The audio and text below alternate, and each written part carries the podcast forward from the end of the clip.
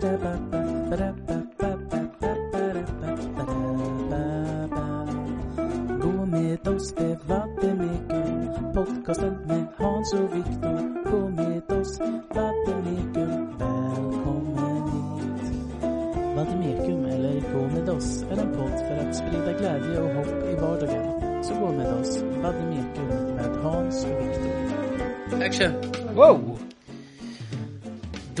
är vi tillbaks efter ungefär en månad kanske. Ja, Sen vi något sånt. släppte eh, förra avsnittet. Yes. Jag ska ta av mig lurarna igen för att eh, det blir sånt himla konstigt eko. Jag förstår inte hur du klarar av det här. Nej. Nej, men eh, jag är lite lomhörd. Att- Lite lomhörd. Ja, det kanske förstärker i och för sig. Alltså att man får mer input. Det kan kanske vara så. Kanske blir bättre. Mm.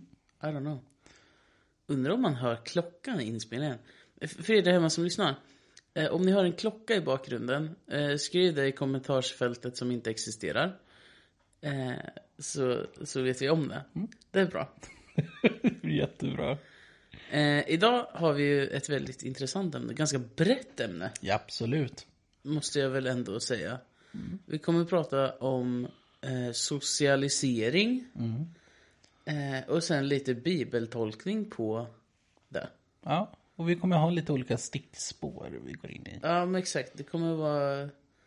Ja, hoppas ni kommer njuta av vårt lilla... Vår lilla... Dela, de, jag kan inte prata. Dialog, heter det. Som vi ska ha.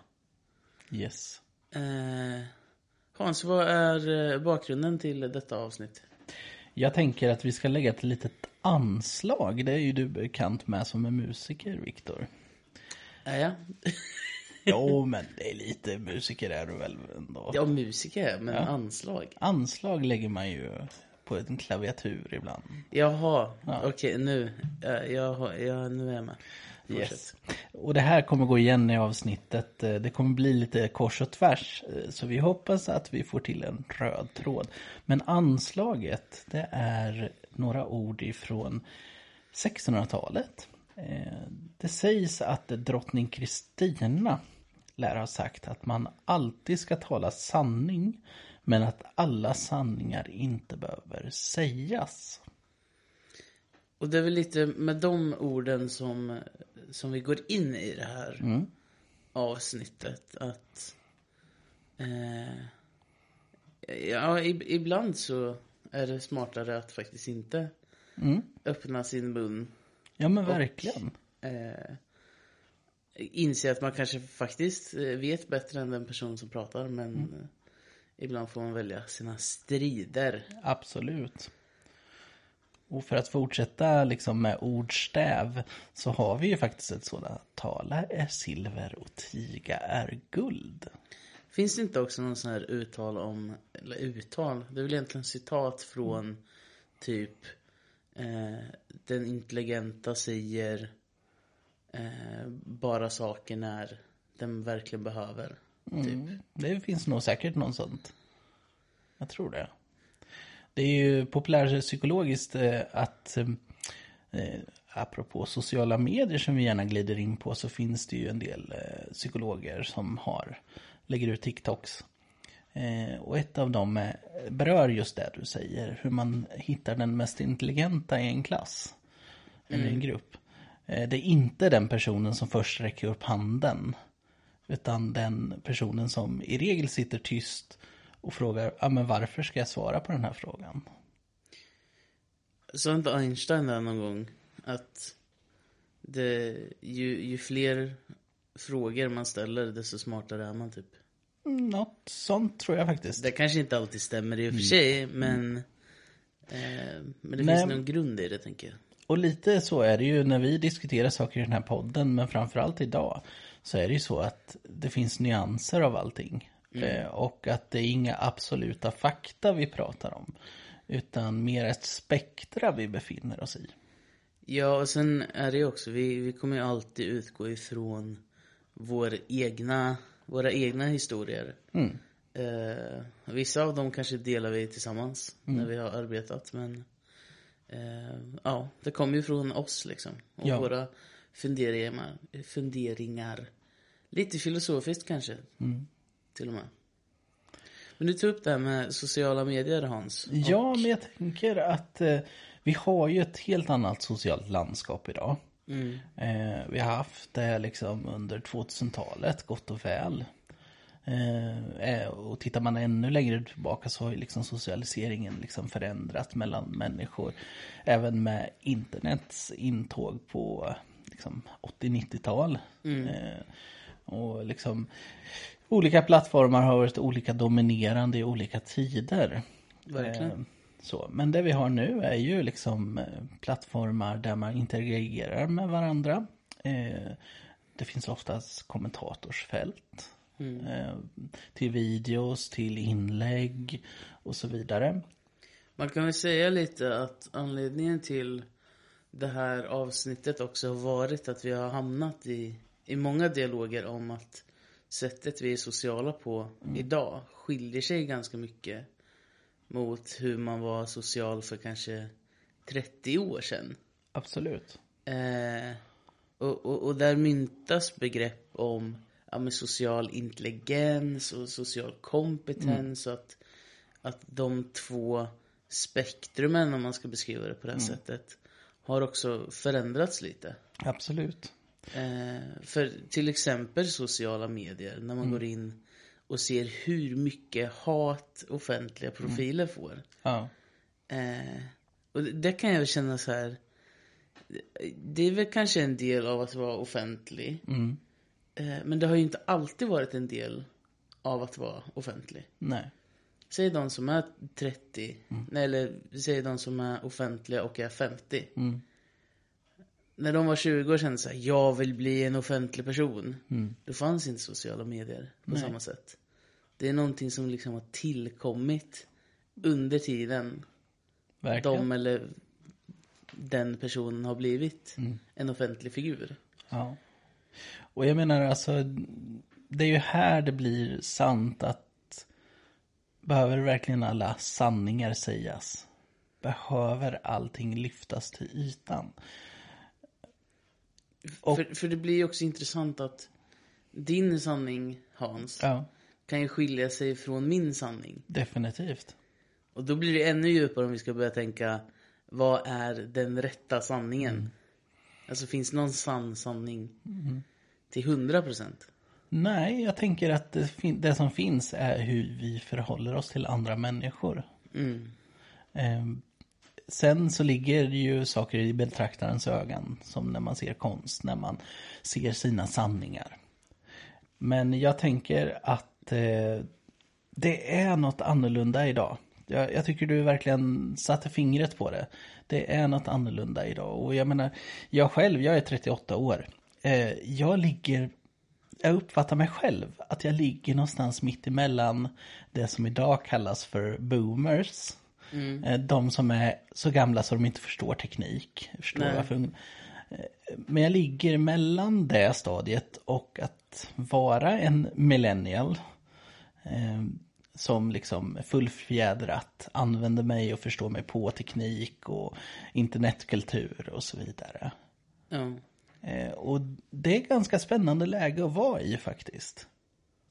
Skulle du säga att det är en markant skillnad från eh, hur, hur du är social med dina vänner idag kontra hur du var för kanske tio år sedan? För jag tänker, det har ju hänt någonting de senaste 10-15 åren. Med teknik och, och sociala medier och man kan umgås mer och mer via nätet och sådär. Kan du tänka att det finns en Ja, markant förändring eller är det... absolut. Jag, jag märker jättestor skillnad i det. Eh, Men jag har märkt så stor skillnad och det här bekräftar det här mitt mellanläge. Det är också att jag vet vad som har varit innan. Ja, Så jag har till stora delar tagit avstånd från det nya. Att kommunicera på det sättet med mina vänner. just det. Eh, att liksom inte göra det i Snapchat-form eller eh, på Instagram. Eh, eller på Facebook. Utan jag ringer hellre. Och säger verkligen, och för ett samtal kring det. Men, För det också... Eller fortsätt, förlåt. men jag har ju ändå upplevt det. Jag liksom var i sena tonåren när Facebook slog igenom. Och drogs med där liksom. Eh, och liksom skulle jag nog beskriva mig som att jag var ett Facebook-beroende tidigare liksom. Eh, och jag vet att många idag är inte det. Eh, men har samma form av beroende i förhållande till, eh, nu är det väl Snapchat, Instagram och TikTok. Ja, Som är det dominerande. Eh, Youtube viss mån.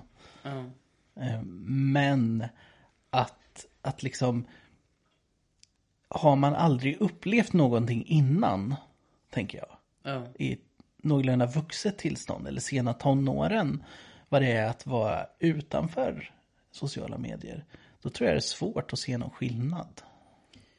Ja, för, för jag tror grundproblematiken i dagens samhälle just nu blir att, att vi har generationen som har varit mitt emellan Ja, den här förändringen. Vi har också generationen som inte alls förstår. nej, boomers.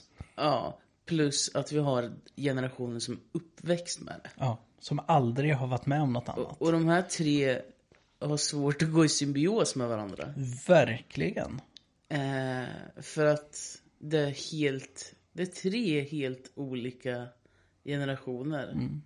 Med olika liksom erfarenheter och uppväxt och allt vad det gäller, speciellt det sociala. För, för jag kan känna till exempel min generation. Jag är 95 eh, Och jag kan ändå uppleva att min generation, eller jag kan jag säga. Jag blev uppväxt med eh, ha respekt för äldre, göra rätt för sig, du har skyldigheter, du kan inte ta allt för givet och så vidare och så vidare. När jag nu har till exempel en, en nära vän till mig som jobbar inom eh, restaurang. Ja, Eh, när, när den personen får ansökningar till sig så kommer ungdomarna, som är, alltså dagens ungdomar, som vill ha ett jobb och, och läser upp sina rättigheter innan de ens liksom vet vad de ska göra. just det. Och det blir så konstigt för mig att förstå det här. Samtidigt som att det inte alls heller är konstigt för att man lär sig från tidig ålder att eh, jag gör det här och jag ska göra det här och jag, det, och jag har mina rättigheter och så vidare och så vidare. Ja, och jag menar varje generation brottas med detta, med ytterligheterna. Jag menar, vi har den tysta generationen som föregår 40-talisterna.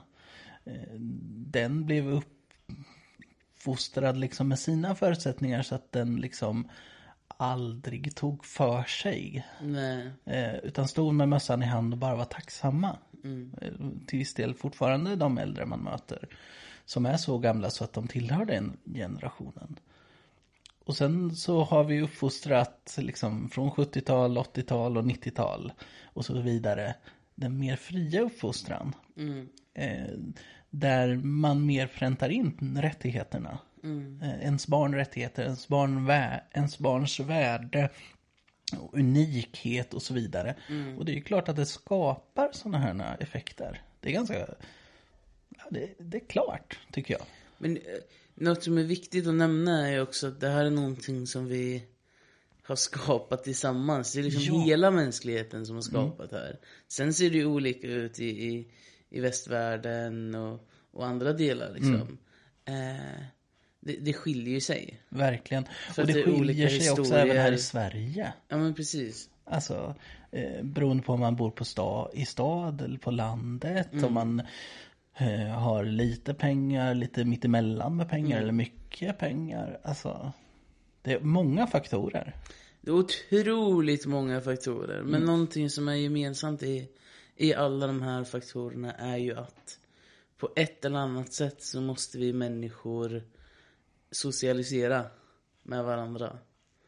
Eh, oavsett vare sig vi vill eller inte egentligen. Utifrån hur samhället är uppbyggt i Verkligen. det stora hela. Eh, och jag tänkte att vi ska gå in lite på, på det efter en jingel. Hur, eh, hur vi är sociala. Jättebra.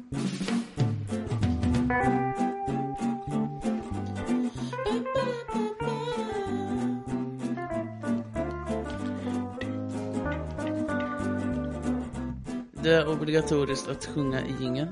Ja, Det bara är så. Jag hoppas det- ni sjunger med där hemma. det är lag på det. Nej, det skulle jag inte säga. Är du säker? Men en lag som, som jag tycker vi borde förhålla oss till är den gyllene regeln. Det är ju faktiskt ingen lag, Nej? men det är ett förhållningssätt. Ja. Lite där vi pratade om precis innan. Ja. Att, eh, hur vi är sociala. Och jag tänker så här. Det finns ju en, en regel som jag vet att jag lärde mig typ när jag var kanske, vad var man? Förskola, klass, något sånt där. Behandla andra så som du själv vill bli behandlad. Den så kallade gyllene regeln. Eller det dubbla kärleksbudskapet. Ja, dubbla kärleksbudskapet är mera älska andra människor. Det kanske är på ett djupare stadie. Ja, om kan- man säger så. Man skulle kunna säga det så. Man skulle säga att det är en, en, ehm, en fördjupningskurs Ja. i gyllene regeln. Och gyllene regeln finns i alla religioner på ett eller annat sätt. Inte bara hos eh, vår stora ledare Jay-Z, Jesus Christ. Utan, eh, Vår stora ledare. nej men eh, det finns inom islam, det finns inom sikhismen, det finns inom eh, buddhistisk shintoism, judendom och så vidare. Det är ju lite intressant att vi... Jag hade inte koll på det innan jag lärde känna dig Hans. Nej. Du är ju otroligt duktig på ehm, att veta sådana här saker. I- Ibland är du en levande encyklopedi, typ. Ehm, men eh, då kanske ni fick lära er någonting nytt där hemma. Gyllene regeln, behandla andra människor så som du själv vill bli behandlad. Precis. Och den andra, dubbla kärleksbudet. Dubbla kärleksbudet. Älska, älska din nästa så som du älskar dig själv och hela din uh, Gud. Uh, Gud av hela ditt hjärta. Någonting Det, sånt. det där kan ju bli knepigt, att älska dig själv eh, så som du älskar dig själv, typ. Mm. Det, är ju egentligen ett annat poddavsnitt. Ja, jag tror vi ska ta dubbla kärleksbudskapet vid ett senare tillfälle. Ja, För det blir väldigt mycket mer känslomässigt och det blir mera, vad ska man säga, tvetydigheter. vi får helt enkelt hålla oss till gyllene regeln. Ja. i dagens avsnitt. Mm. För jag tänker så här. Jag, jag lever ganska mycket efter den. Mm. Ehm, att behandla andra så som jag själv vill bli behandlad. Jag fick senast igår faktiskt. ehm, när jag var nere på stan och handlade lite grejer till mig själv. Så var det en av eh, de som jobbade inne på den butiken som sa så här. Hur kan du alltid vara så glad? Jag förstår inte. Hur? Och, och då så först inställning. Det var liksom det självklara svaret för mig. Eh, och att på något sätt tror jag jag har jobbat på den inställningen i kanske 12 år alltså. Eh, och det har blivit som en levnadsrutin. Och jag tror det går lite, lite in i den gyllene regeln att jag skulle själv vilja möta människor som bemöter mig med glädje. Sen är det så, jag har ju dåliga dagar också, självklart. Och då tar jag verkligen vara på de dåliga dagarna. Eh, och, och känner att, ja, idag är en dålig dag. Jag har inget ansvar för någon att, att eh, vara glad idag liksom. Och det- det funkar ju inte för alla. Nej. Men för mig funkar det. Jag tror på något sätt att vi behöver hitta en balans i vart, vart vi kan vara. Och vart vi kan röra oss i den här sociala Verkligen. eh, interaktionen med varandra. Och jag tänker jag har en aspekt till där. Eh, Jag har ju en son som har diagnoser, det har jag berättat om tidigare. Eh, och de här diagnoserna, autism, ADHD och så vidare som finns där i ett spektra någonstans och lite neuropsykiatriska diagnoser. Det är ju, vad ska man säga, apropå ljudspråk så är det liksom egentligen normala mänskliga drag. Eh, normala personlighetsdrag. Bara att de är gainade till max liksom. Alltså förstärkta De är för er som förstärkta. eh, liksom impulskontrollen är neddragen till noll. Eh, viljan att göra liksom saker nu med en gång är uppkörd till max och så vidare. Alltså det där är en intressant bild Hans. Jag har aldrig tänkt på oss människor lite som ett mixerbord. Nej, Vi är olika inställda. Ja, men vi är verkligen det. Och där tänker jag också, ehm, ljud sprider sig eh, i ett rum med akustik. Verkligen. Eh, och likadant i det sociala rummet vi befinner oss så sprider sig känslorna vi tar in i det rummet. S- Tar vi med oss glädje in så sprider den sig när vi visar den för andra människor. Leende brukar man säga lite slarvigt är smittsamma. Eh, men eh, pratar jag ilsket med min son så blir han också arg. Han slår an på den eh, känslan jag tar med in i rummet. Eh, Och det, där tänker jag, alltså de känslor vi tar med oss när vi lär känna folk eh, bidrar också till hur relationen blir mellan oss människor. Verkligen. Och, och jag vet att, alltså om jag blickar tillbaks till eh, vissa stunder i mitt liv där jag, där jag har träffat människor som har haft en dålig dag. Och så har jag träffat dem igen några månader efteråt. Där de har varit på topp liksom. Just det. Eh, och, och, jag, och då förändras ju min bild av den personen. Och jag brukar försöka tänka så när jag möter människor. Som, som jag tycker är så här. Ja men vad gick snett här? Vad, jag har inte ens gjort någonting och jag blir bemött som att jag har begått världens största brott typ. Eh, eller är världens sämsta människa. När det faktiskt kan handla om att den personen har en riktigt kass dag. Ja, och det är därför man ska vara försiktig med att döma andra människor. Precis. Och, och, och samtidigt så... Jag, man blir ju inte... Eller jag tänker så i alla fall att även fast du har en dålig dag så har ju inte du mer rätt i att bete dig som en, Nej. som en idiot liksom. Nej. Eller vara Verkligen. allmänt jobbig. Eller otrevlig. Ja, Men det ger en förståelse absolut. från den andra parten. Och där har vi den fina skillnaden mellan ursäkt och, ursäkt och för, förklaring. Ja. Alltså, förklaring det är en sak, det förklarar beteendet. Ursäkt, ja, något så match i, i detta vi diskuterar liksom. Det ursäktar inte att du beter dig som en rövare. Liksom. Nej, det innan det här avsnittet så, så pratade vi lite om, om sådana här scenarion i våra egna liv. Ja. Eh, till exempel med det jobbet vi har, vi träffar väldigt mycket människor. Eh, och det är fantastiskt. Men det blir så jobbigt när man har den här dåliga dagen. Och helt plötsligt måste på något sätt försöka hålla humöret uppe. Det jag har gjort i de situationerna är att jag berättar för den här gruppen som jag har framför mig. Att idag har jag en riktigt, riktigt, riktigt dålig dag. Det, det, mitt, eh, det mitt tålamod är på noll. Så jag önskar och ber att ni kan lyssna extra bra idag. Så jag slipper bli arg och så, så att det slipper bli jättetråkigt här. Och detta blir ju då något praktiskt av gyllene regeln. Eh, eh, på ett sätt. Eh, du etablerar förutsättningarna i rummet. Liksom. Eh, du du eh, etablerar hur du vill bli behandlad för att kunna behandla eh, barnen i din grupp som du har.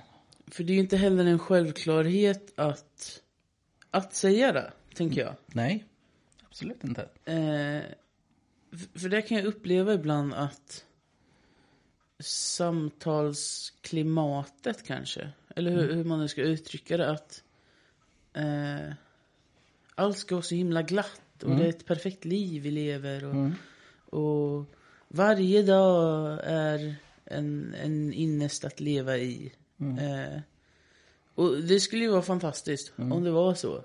Men vi vet ju att livet har sina med och motgångar. Ja.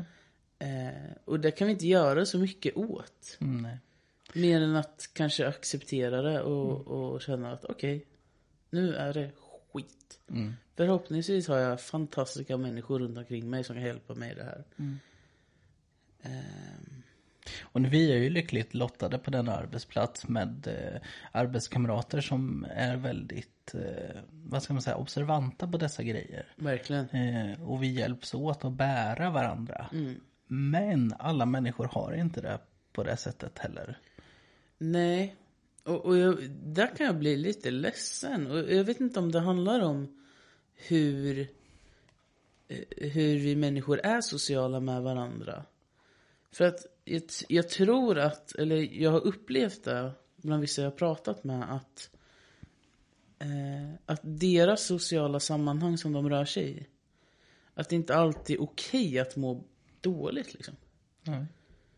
Eh, att det inte är en självklarhet att nu, nu har jag en riktigt dålig dag. Jag skulle bara behöva ta hit min bästa vän.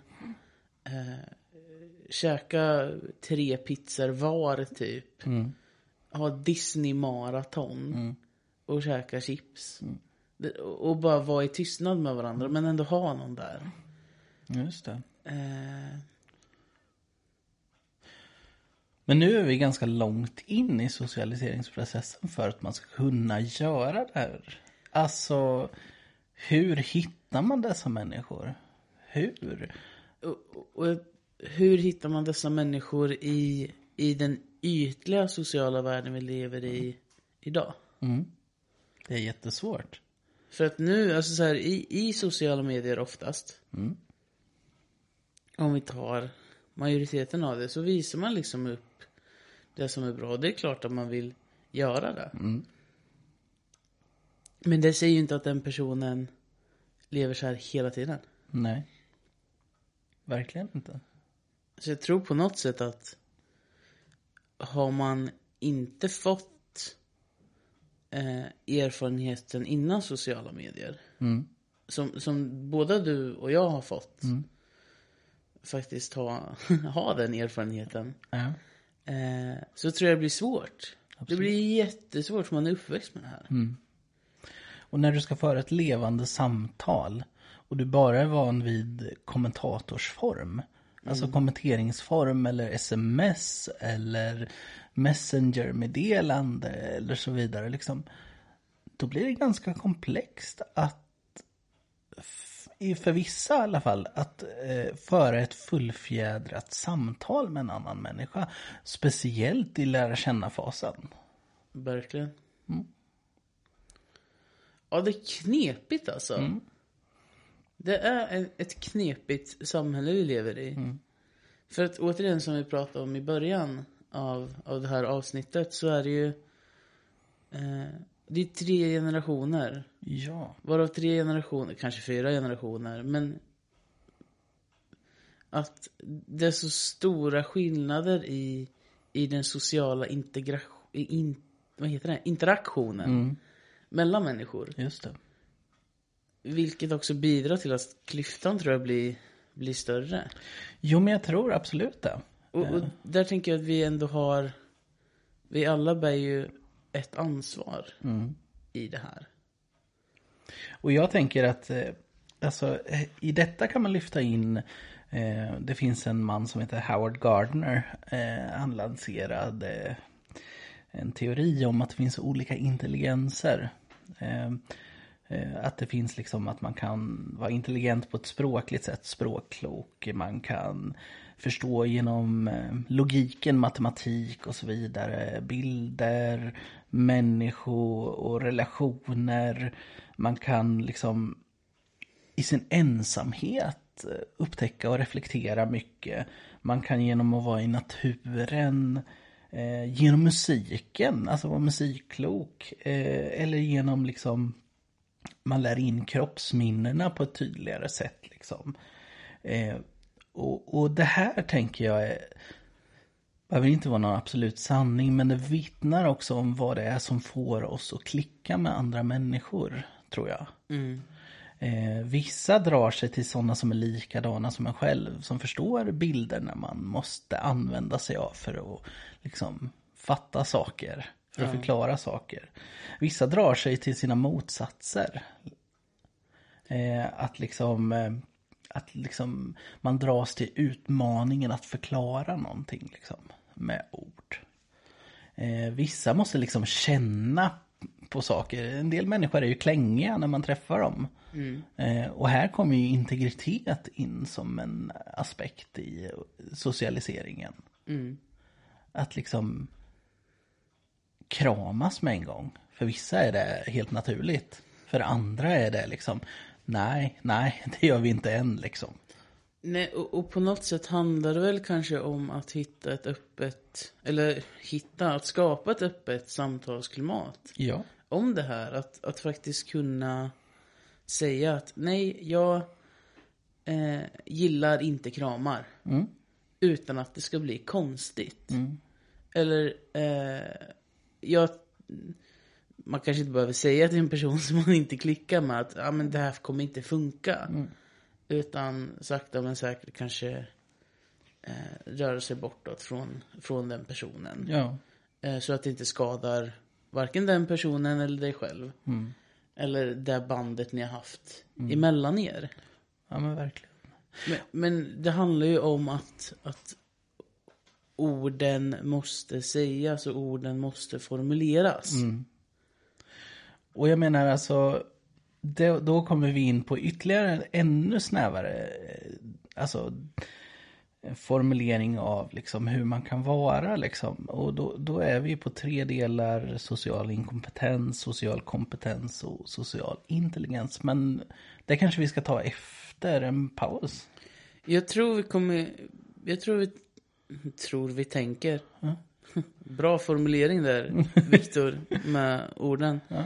Jag tror vi går in på eh, ordets betydelse. Ja, Jag tror inte vi grottar in oss så mycket i, i själva eh, de här begreppen social kompetens Nej. och intelligens. Utan vi pratar mer om kanske orden i, inom de här spektrumen. ja, ja men absolut, definitivt. Eh, och lite, lite tolkning Ja, i, i Bibeln. verkligen. För Bibeln pratar ju också om ordet. Mm.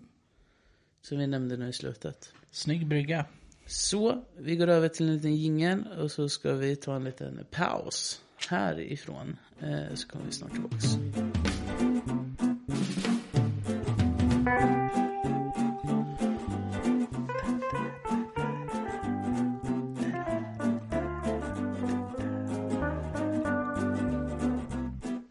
Oj jäklar, jag drog den längsta gäspningen jag har gjort under mitt 26-åriga liv precis. Det här var en upplevelse utöver det vanliga kan jag säga. Coolt. Coolt, coolt. Sidnote. Yes. Eh, ordets betydelse, Hans. Vi, Ja. vi har ju en liten koppling. Vi Ja. jobbar ju båda två i Svenska kyrkan. Eh, och när vi pratar om det här ämnet Mm. så vill vi få in lite mer teologi. Mm. För på något sätt är vi ändå... Det är ju en väldigt stor social faktor för oss två. Absolut. Eh, den kyrkliga bakgrunden. Mm. Och vad vi kanske är lärda till att göra. Och samtidigt så vill vi också eh, att teologin som vi använder här, den ska kunna vara lättillgänglig. Eh, Ja. Du ska inte behöva vara präst som jag eller fritidsledare inom Svenska kyrkan för att förstå den. Liksom, utan jag tänker att vi bidrar med våra känslor, med våra upplevelser och erfarenheter. Och sen försöker vi lägga det på en nivå som kanske är förklarande så att man förstår den oavsett. Ja, och, och, återigen, det här är ju det vi två tänker. Mm, det precis. finns ju åsiktsskiljaktigheter även mellan oss Absolut, visst är det så. och eh, mellan eh, egentligen hela Svenska kyrkan. Ja. Så. Eh, Så Men- vi kan väl säga med en gång att vår tolkning vi gör här idag delas inte av alla kristna. bra sammanfattning. Väldigt bra sammanfattning. Men jag vill läsa de första verserna ur eh, Johannes evangeliet. I första kapitlet börjar jag. I begynnelsen fanns ordet och ordet fanns hos Gud och ordet var Gud. Det fanns i begynnelsen hos Gud. Allt blev till genom det och utan det blev ingenting till av allt som finns till. I ordet var liv och livet var människornas ljus. Och ljuset lyser i mörkret och mörkret har inte övervunnit det. Det här är ju sån här bibelord eller citat, vers. Hur man nu vill definiera det. Som jag har tyckt är otroligt svårt att ta till sig. Tills förra torsdagen. När vi satt och pratade om det här. Då hela min värld förändrades. Eh, för du sa någonting. Kommer du ihåg vad du sa till mig Hans? Ja, jag minns eh, ganska tydligt kring det. Att jag har fått lära mig att uppfostra min son med eh, Alltså jag har lärt mig det själv, jag har hört andra pedagoger runt på hans förskola. Så jag har tagit till mig det att använd dina ord. Använd dem för att beskriva hur du känner, hur du mår, varför du vill någonting, varför du inte vill någonting och så vidare. Istället för att gå på känslan enbart. Och det- det finns ju någonting väldigt, väldigt fint i att använda sina ord. Men det handlar ju också om att få förutsättningar att få använda sina ord. Ja, För det är ju inte överallt man kan göra. nej verkligen inte. Eh, eller få utrymme för det rättare sagt. Eh, eller bli lärd att använda sina ord. Och det talar också om att vi behöver använda våra ord för att också skapa förståelse för mina förutsättningar. Men också för att jag ska förstå dina förutsättningar och för att vi i det ska kunna möta varandra. Verkligen. För, för i, i det här versen som du läste. Ja, Om jag inte minns fel så står det utan ordet är ingenting. blev ingenting till. Blev ingenting till. Eh, så utan att vi pratar med varandra så kommer inte en förändring ske. Nej. Ingenting kommer att hända. Vill vi att någonting ska förändras, använd våra ord. Ja. Ett ypperligt exempel på det nu är ju Greta Thunberg till exempel. Mm. Som använder sina ord väldigt väl, enligt mig själv. Och det är häftigt att se Det är häftigt att se, absolut. hur de piskar världens ledare med ord. Eh, Och jag skulle vilja ve- påstå att eh, Greta Thunberg är lite av en profet. Kanske inte i Guds namn, men åtminstone i klimatets namn. Eh, För profeten använder ordet. Eh, Och ordet, det kommer från Gud. Eh, I sammanhanget vi läste om, då är ju ordet en beskrivning av Jesus av eh, människosonen, frälsaren, Messias som ska komma till människorna. Men jag tänker att Greta Thunberg, som du säger, hon piskar politiker, vuxna män och kvinnor med orden. Och det är profetiskt. Och det är väldigt, väldigt häftigt. F- för på något sätt banar det väg för någonting nytt kanske. Eh, för, för det blir ju också lättare, tror jag i alla fall, att, att kunna ansluta med någon som använder ord väl. Ja. Det blir lättare att lita på en sån person. Det blir lättare att förstå personen i fråga. Jag brukar säga, eh, när jag har konfirmandgrupper till exempel. Och, och det är någon som säger, jag förstår inte. Mm. Eh, eller när de ursäktar sig själva att, förlåt jag, jag förstår inte vad du menar. Nej. Då brukar jag alltid svara med att, låt mig omformulera mig. Så att jag får dig att förstå. Ja. För det handlar inte om att den personen eh, är liksom helt bortom flötet. Nej. Utan det handlar om att jag som, som ska förmedla ett budskap eller ska förmedla en, en lära eller vad det nu handlar om. Har brist i min sociala interaktion med den personen. Verkligen. Du missar målet. Jag missar målet. Jag gjorde stolpe ut.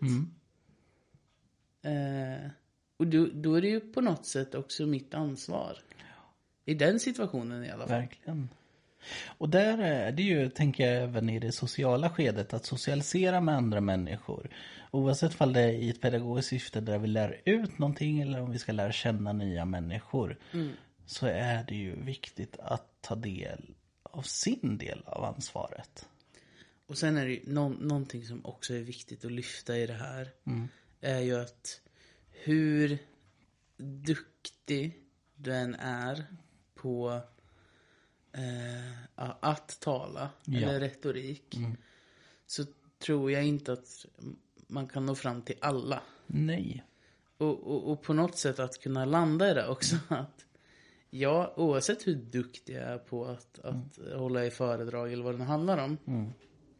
Så kommer det alltid vara någon som inte kan ta sig det. Och det får man bara acceptera tror jag.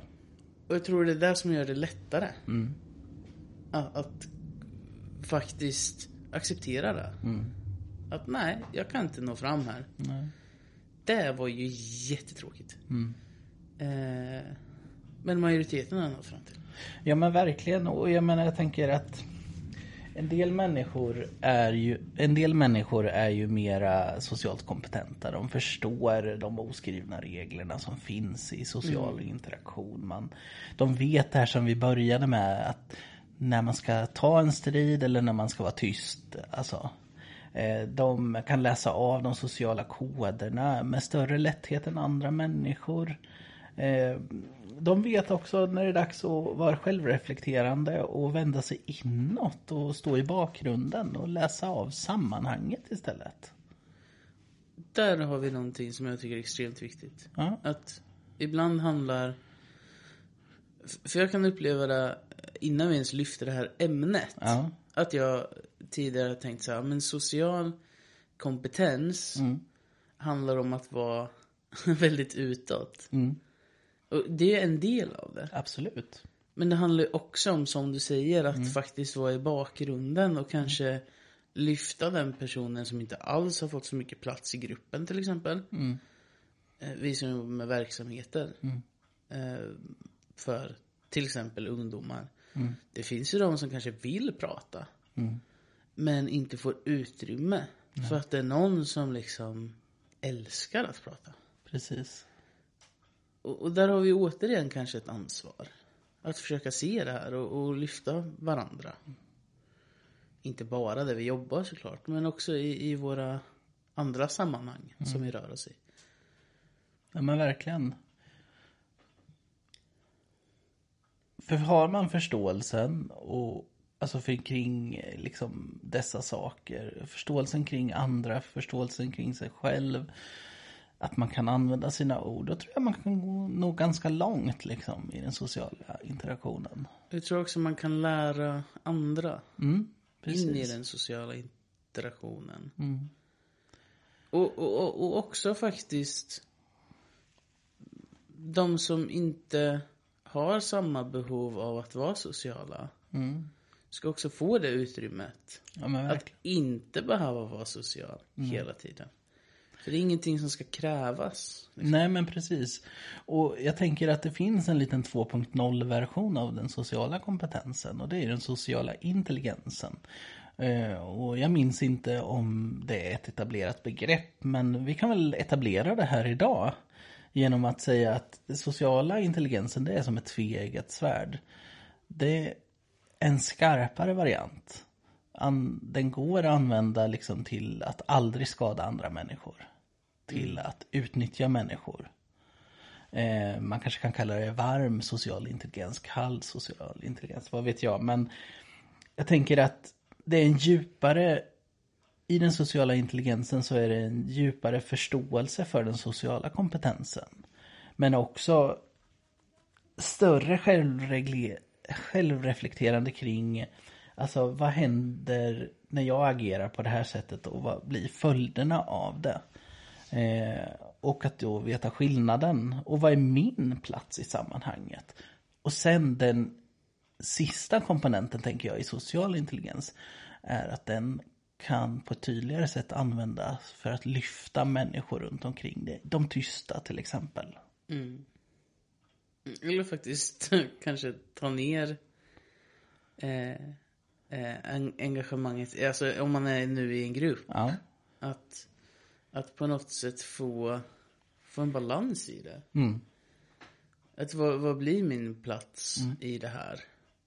För det finns ju människor som pratar, pratar, pratar, pratar, pratar, pratar, pratar, pratar. Och sitter det fyra lyssnare Mm. som faktiskt tycker om att lyssna på den här personen. ja Då är det ju fine. absolut.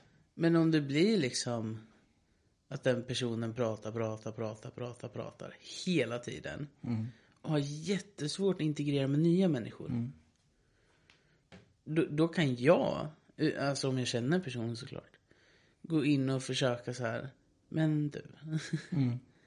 Stopp nu. Eh, det här är jätteintressant. För oss. Verkligen. Men i ett annat sammanhang skulle det här aldrig funka. Nej. Och det är det jag menar som är liksom lite 2.0. Den här socialt intelligenta personen kan identifiera. eh, Är det en person som behöver lyftas? Eller är det här en person som trivs? Som jag inte behöver bidra något med i situationen. Ja och nej. skulle jag Ja tänka. men bra Viktor. Ja och nej. Ja. För, för jag tror i den sociala kompetensen Mm. så tror jag också att det finns eh, lite av det här intelligensen, om man nu ska mynna det begreppet ens. Nej det behöver man inte. alltså det är ju... Socialt kompetent kan ju vara så mycket, mycket grejer liksom. Absolut. Eh, jag vet inte, det, det är ett stort ämne. Det är ett extremt stort ämne. Eh, och det finns väl egentligen inget, inget rätt och fel i det. Det finns ju forskning såklart. Eh, Men ska vi summera vad vi har kommit fram till? Som det, vi kan tycker- väl, det kan vi väl göra. Ja, jag tänker liksom lite vad vi tycker är viktigt i socialiseringsprocessen. För oss i alla fall. Jag tänker så här. Eh, summa summarum. Att behandla andra som du själv vill bli behandlad. Eh, och då tänker jag med öppenhet. Med en värme. Eh, med glädje eller kärlek eller vad man nu ska kalla det. Men med en positiv ingång. Eh, för vi lever ändå i en ganska trasig värld. Verkligen. Och som det står i den här texten som du läser före från Bibeln att ljuset lyser i mörkret. Verkligen. Eh, och, och på något sätt få varandras ljus att lysa lite starkare.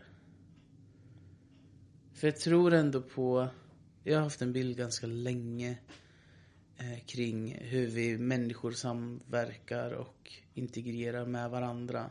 Att vi alla på något sätt är, är som ljus. Eh, och är, är vi inne i ett mörkt rum till exempel. Kolsvart rum. Det finns ingen ljuskälla. Och, lys, och, och tänder ett ljus. Så, så lyser det upp ganska mycket. Tänder vi tre, fyra, fem ljus. Så blir det väldigt ljust.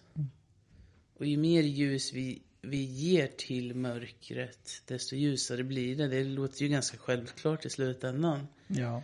Men jag tror det behöver appliceras in där vi lever. Mm. För det är ju klart att vi har mörker. Det är en del av, av verkligheten vi lever i. ja, men absolut. Men ljuset finns där. Som en motpol. Eller som, som en kraft för att fortsätta. Några steg till. Och ett leende i taget, tänker jag. Det är väl min summa summarum av det här. Ja. Jag har inte mycket mer att lägga till än att de tillfällena då du kan välja glädje, välj det. Det är inte alltid det går, men där det går, välj det. Eh, Ta ansvar för din del av den sociala interaktionen. Ehm, ta inte ansvar för andra människors agerande utan satsa på vad du själv skickar ut till den andra människan. Mm. Ska vi, ska vi avsluta med... Vi får inte ta bort det här. Nej, det är klart vi ska avsluta med hiss och miss. Det, det, vi, det är ett myntat begrepp nu. Ja. Ska jag börja? Du får börja Hans. Jag börjar med en hiss då.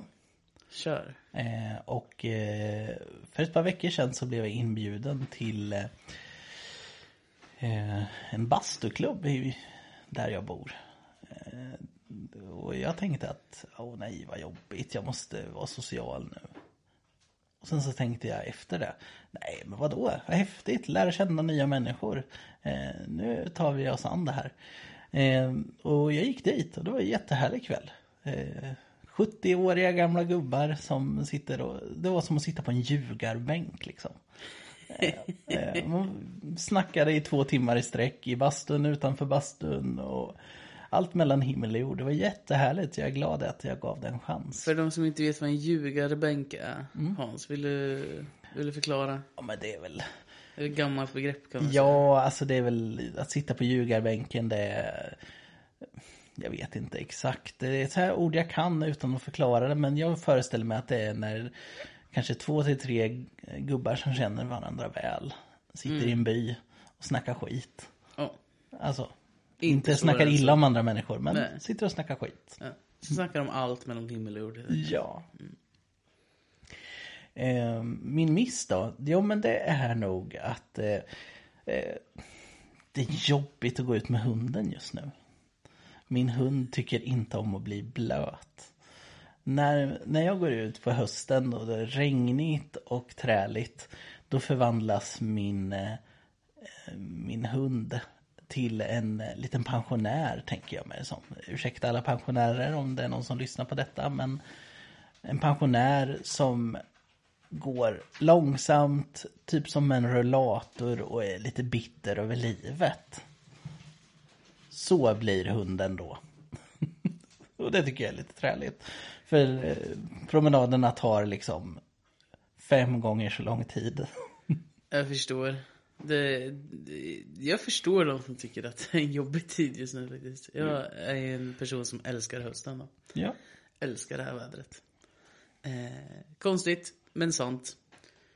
Eh, ja, jag ska ju köra hiss och miss också. Ja! Ehm, jag tror jag börjar på eh, missen faktiskt. Jag vill nog missa allt som har med...